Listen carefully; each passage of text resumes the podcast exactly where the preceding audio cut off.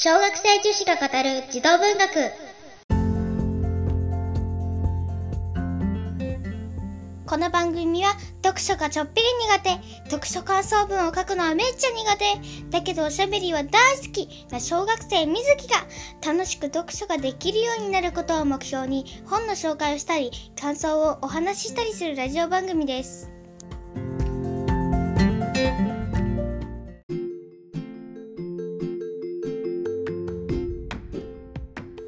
んにちは、みずきと申します。よろしくお願いします。前回はいじめ対策の参考にした本をざっと紹介したんですけど、今回は実際にどんなところを参考にして、どんな風に解決したかってお話をしていきたいと思います。まずはきっかけというか、なんでこのままじゃ良くないなってなったかなんですけど、まあ一見大したことなさそうだけど、結構嫌なことをされたんですね。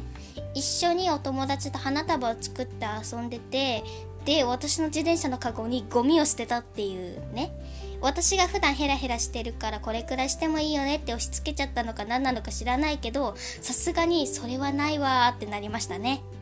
でこれと似たようなことがブルーとオレンジという本に書かれていて主人公の一人のブルー君。本名は森田くんなんですけどブルーくんも嫌なことをされてもヘラヘラしちゃってそれは何でかっていうとなるべく平穏に過ごしたいからなんですけどそれが逆効果でどんどん下に見られていっちゃって嫌がらせがエスカレートしてったりみんなにそういうキャラなんだなって認識されてっちゃうんですよね。そうなったらもう平穏には過ごせないし大変ですよ。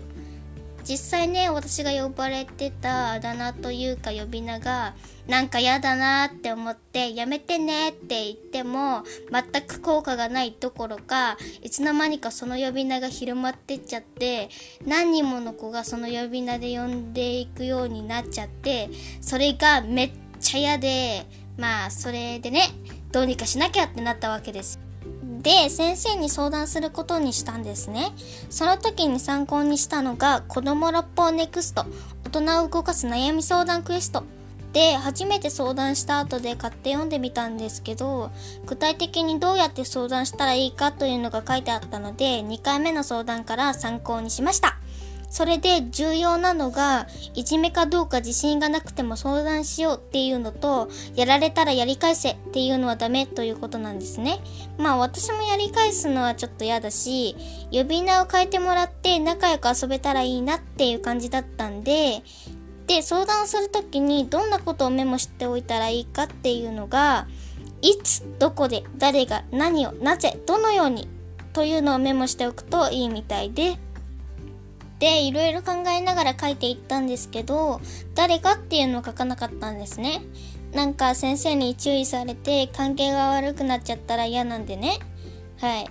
私の担任の先生はちゃんと相談に乗ってくれる先生だからよかったけど11歳のバスデーの先生とかブルーとオレンジの先生はあんまり相談できなさそうというか頼りないというかなんかずれてたりするんですよね。友達を辞めた2人に出てくる先生も女の子グループ内でのいじめで学校に来られなくなっちゃった子がいてグループの子1人ずつ呼んで話を聞いたってなるんですけどまあそれで解決したわけじゃないんですね。それで誰かに相談してみようってなった時に誰に相談していいかわからないっていう時は子供六本ネクストでも紹介されているんですけどスクールカウンセラーとか学校にいる相談員さんとかに相談してみるのもいいと思います。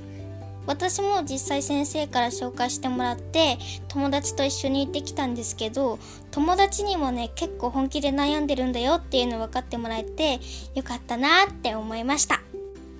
11歳のバスでとブルーとオレンジと友達を辞めた2人には専門の相談員さんは出てこなかったんですけど主人公のお姉ちゃんとかおばあちゃんとか突然現れた魔女みたいなおばさんとかサッカークラブのコーチとかなんか解決のきっかけになりそうな一言があったりして実際私が何か特別なことを言われたとかじゃないんですけど一人私の呼び名を変えるのに納得いかなかった子がいてで2人で結構話したりして説得したらじゃあ親にどう思うか聞いてみるって言っててでなんかそれ以来あだ名で呼ぶことがなくなってまあそれでわざわざ親に何か言われたのとかは聞かなかったけど一応解決したっていう感じでした。他の子もねわざと意地悪であだ名で呼んでるってわけじゃなくてみんながそう呼んでるからとかそもそも何で嫌なのとかでもそこまで嫌なんだったらしょうがないから違う呼び方にしよっかっていう感じだったんでなんとかそれ以外の呼び方でお願いしてやめてもらいました。というわけでいろいろ本を参考にして解決できました。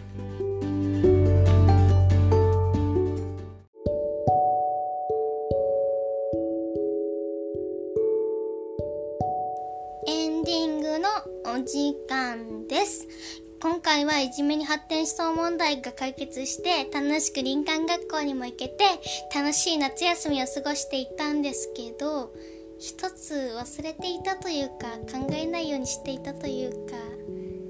夏休みの宿題の中で一番やばい苦手やばいマジでやばい読書感想文が残ってしまっているんですあーやばいやばいやばいやばいやばいなので次回はまだまだ私の緊急事態宣言読書感想文が終わらないんだけどどうしたらいいですか？みたいな話になりそうです。えっとちなみに始業式は8月30日月曜日です。ではでは小学生女子が語る児童文学第15回目お聴きくださりありがとうございました。お相手はみずきでした。バイバーイ！